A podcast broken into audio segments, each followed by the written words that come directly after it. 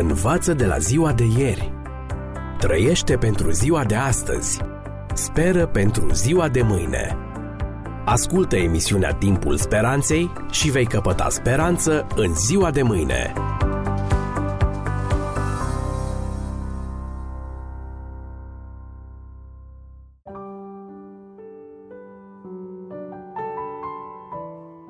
Dragi prieteni, bine v-am regăsit! Și în această ediție propun să analizăm o nouă pildă rostită de Mântuitorul Lumii.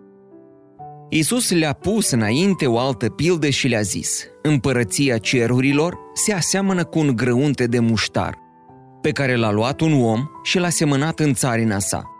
Grăuntele acesta, în adevăr, este cea mai mică dintre toate semințele – dar după ce a crescut, este mai mare decât zarzavaturile și se face un copac, așa că păsările cerului vin și își fac cuiburi în ramurile lui.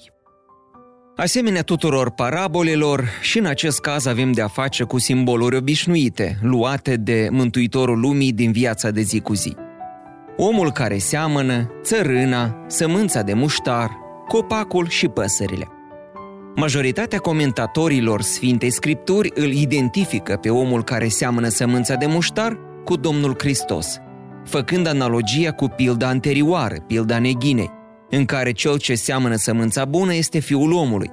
Alți comentatori, din potrivă, consideră că expresia un om nu are nicio semnificație simbolică, greutatea pildei constând în simbolismul bobului de muștar. Țarina sau grădina simbolizează lumea noastră, Sămânța de muștar sugerează începutul modest și umil al împărăției lui Dumnezeu. Copacul simbolizează finalul glorios al acestei împărății, iar păsările îi reprezintă pe toți cei care găsesc odihnă, adăpost și mântuirea în ea. Pe vremea Domnului Hristos, muștarul era un simbol al micimii, fapt ce rezultă și dintr-o altă discuție purtată între el și ucenicii săi – Iată ce spune Fiul lui Dumnezeu în Evanghelia după Matei, capitolul 17, textul 20. Adevărat vă spun că dacă ați avea credință cât un grăunte de muștar, ați zice muntelui acestuia, mută-te de aici, acolo, și s-ar muta. Așadar, sămânța de muștar era asociată pe vremea aceea cu simbolul celei mai mici cantități. În mintea și uzanța iudeilor, muștarul era simbolul celui mai mare contrast între micimea seminței și mărimea plantei mature.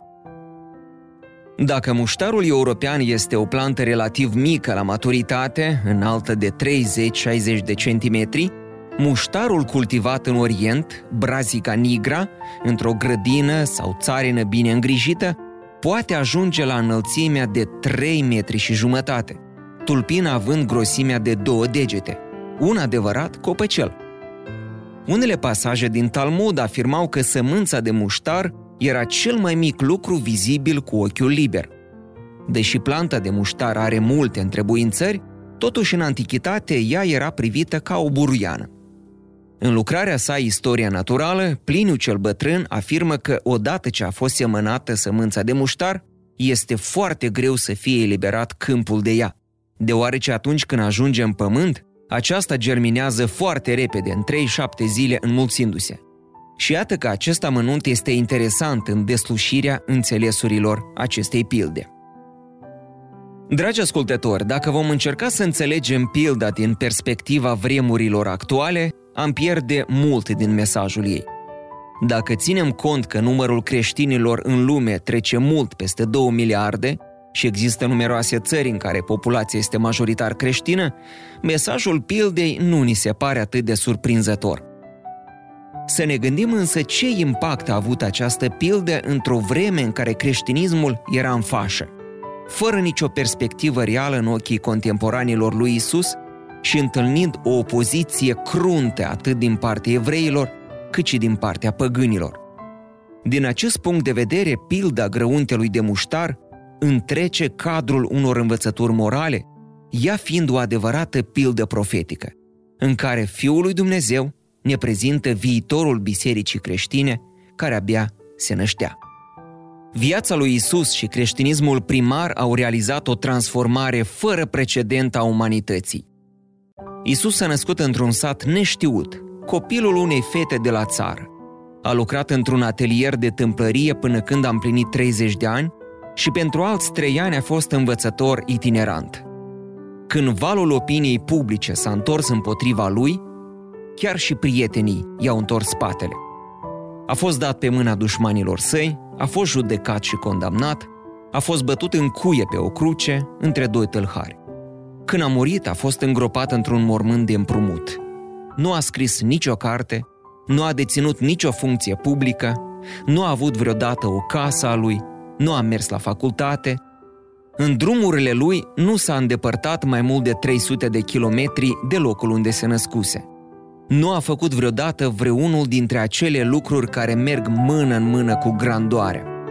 Cu toate acestea, toate armatele care au mărșăluit vreodată, toate guvernele care au existat vreodată și toți împărații care au domnit vreodată nu au schimbat viața de pe pământul acesta cu atâta putere ca viața acestui om singur. Atunci când viața lui Isus a răsădit, sau mai degrabă a fost, sămânța din care a crescut creștinismul, tiparele de gândire ale lumii grecești și structurile politice ale Romei imperiale păreau eterne. Și totuși, în ciuda defectelor bisericii creștine, a luptelor interne și a corupției, visul lui Isus de a transforma societatea umană s-a împlinit în mod uimitor. La multe popoare din antichitate, bătrânii și suferinzii nu fusese tratați cu respect și compasiune. Cei de dincolo de hotarele propriei națiuni fusese priviți chiar și de evrei ca dușmani care trebuiau să fie distruși. Nu ajutați să trăiască mai bine. Oamenii obișnuiți nu fusese considerați destul de buni ca să merite o educație. Dar învățătorul din Nazaret a făcut din mila față de cei în suferință semnul distinctiv al vieții sale și al misiunii încredințate discipolilor săi. În plus, el s-a înconjurat de oameni simpli, în majoritate pescari și țărani din Galileea cea disprețuită, cărora le-a deschis mintea pentru cele mai profunde și complexe adevăruri. Apoi le-a dat sarcina uriașă și revoluționară să meargă în toată lumea și să învețe pretutindeni tot ce primiseră de la el. Misionarii din toate secolele nu au dus cu ei doar numele lui Isus, ci au împărtășit cu noilor convertiți alfabetul și școala, dispensarul și progresul. Isus a făcut un anunț ieșit din comun cu privire la influența globală a acestor urmași ai săi. Cu mult mai ieșit din comun este însă modul în care s-a împlinit ceea ce a spus el în parabola sa. Aproape toate lucrurile pe care oamenii se bizuiau în acel timp au trecut. Imperiul roman însuși și-a trăit sfârșitul.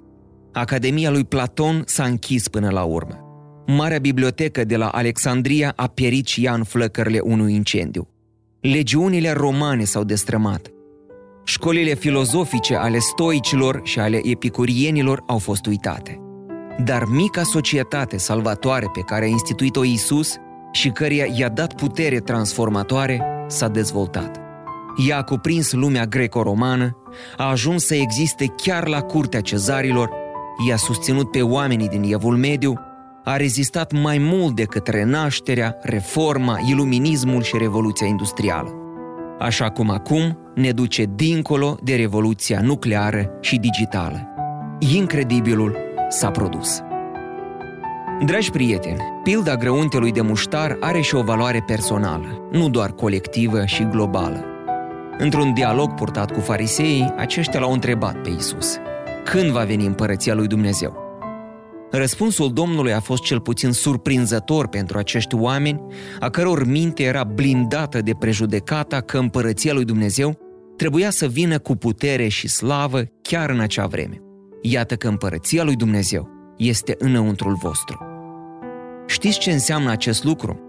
Înseamnă că ceea ce se întâmplă cu micuțul bob de muștar la scară mondială trebuie să se repete în viața fiecăruia dintre noi. Împărăția lui Dumnezeu, despre care Mântuitorul spune că se află înăuntrul nostru, nu trebuie să stea pe loc, ci să crească. Principiul vieții care se găsește în ea ne face să nu ne oprim niciodată din creștere, fie pe plan spiritual și intelectual, fie în slujirea și dragostea noastră față de Dumnezeu și față de semenii noștri.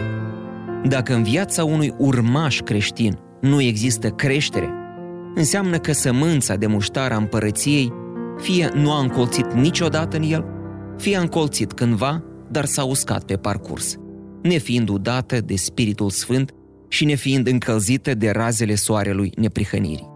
În ambele cazuri, creștinismul acelui om este doar de fațadă, un ambalaj fără conținut.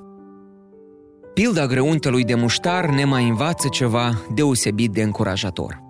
Niciodată să nu disprețuim, fie la noi, fie la alții mai ales, începuturile modeste.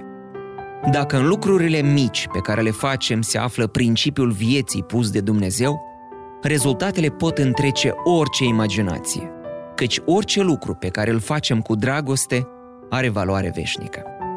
Un zâmbet oferit unui om descurajat, un pahar de apă dăruit unui om însetat, o strângere de mână dată unui om însingurat, un umăr pe care îl oferim celui ce plânge, o carte dăruită celui debusolat. Toate acestea și încă multe alte lucruri mici în aparență pot fi semințe de muștar care pot crește dincolo de imaginația noastră. Chiar dacă rezultatele vieții noastre de credință și a lucrării pe care o facem nu sunt spectaculoase, chiar dacă principiile morale și creștine astăzi sunt disprețuite și demodate, micile lucruri făcute cu dragoste de Dumnezeu și de oameni au valoare veșnică și pot aduce uneori roade inimaginabile, chiar după ce noi nu mai suntem în viață. Păsările, în ghilimele, nu caută adăpost și nu-și fac cuiburi nici în tufele de cartofi, nici pe aracii de fasole, nici printre castraveții lumii acesteia. În schimb, ele își găsesc odihnă pe ramurile muștarului disprețuit de lume. De aceea, copacul de muștar rămâne simbolul idealului pe care Dumnezeu îl are cu privire la biserica sa în general, dar și cu privire la fiecare credincios al său în particular. Învață de la ziua de ieri. Trăiește pentru ziua de astăzi. Speră pentru ziua de mâine. Ascultă emisiunea Timpul Speranței și vei căpăta speranță în ziua de mâine.